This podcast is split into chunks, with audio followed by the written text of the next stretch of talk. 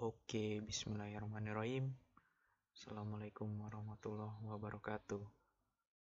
Balik lagi bareng Arif Rahman di sini.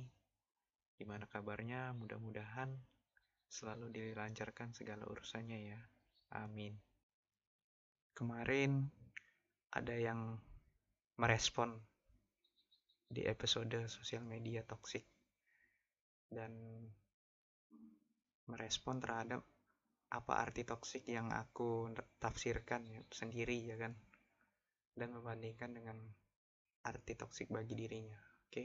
Tidak masalah itu memang semua orang punya artinya masing-masing semua orang punya persepsinya masing-masing ya kan? Itu nggak bisa kita salahkan. Pengertian toksik yang aku kemarin ceritakan di podcast episode sebelumnya itu adalah toksik bagi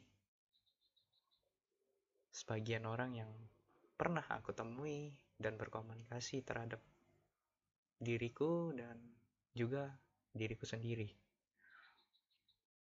Apa menurut orang-orang yang aku temui toksik itu hal-hal yang tidak menyenangkan lah bagi mereka dan tidak bermanfaat.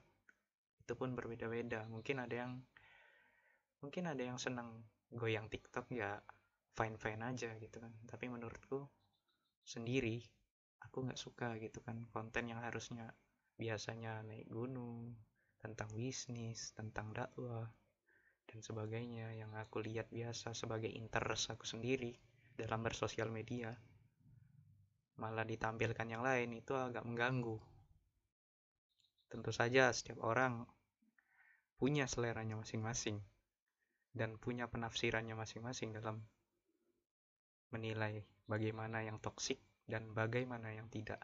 Benar kan? Oke. Jadi aku mau klarifikasi soal yang kemarin ya. Arti toksik itu berbeda-beda sekali memang ya kan. Kalaupun di Google ya bahkan itu pun ya nggak jauh beda lah. Agak menguras emosi pikiran ya kan? Itu aja sih dari aku. Aku cuma ingin mengklarifikasi kemarin. Karena intinya adalah aku kemarin menceritakan solusi versi aku sendiri yaitu dengan memfilter konten yang masuk ke kita gitu kan. Memblok akun yang kurang kita inginkan atau kurang bermanfaat bagi diri kita sendiri.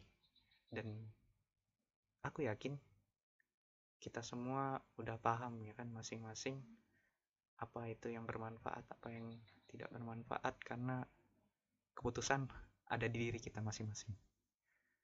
Dan apa yang ngaruh adalah diri kita sendiri, keputusan kita sendiri. Itu aja dari aku. Terima kasih udah mendengarkan podcast episode kali ini. Wassalamualaikum warahmatullahi wabarakatuh.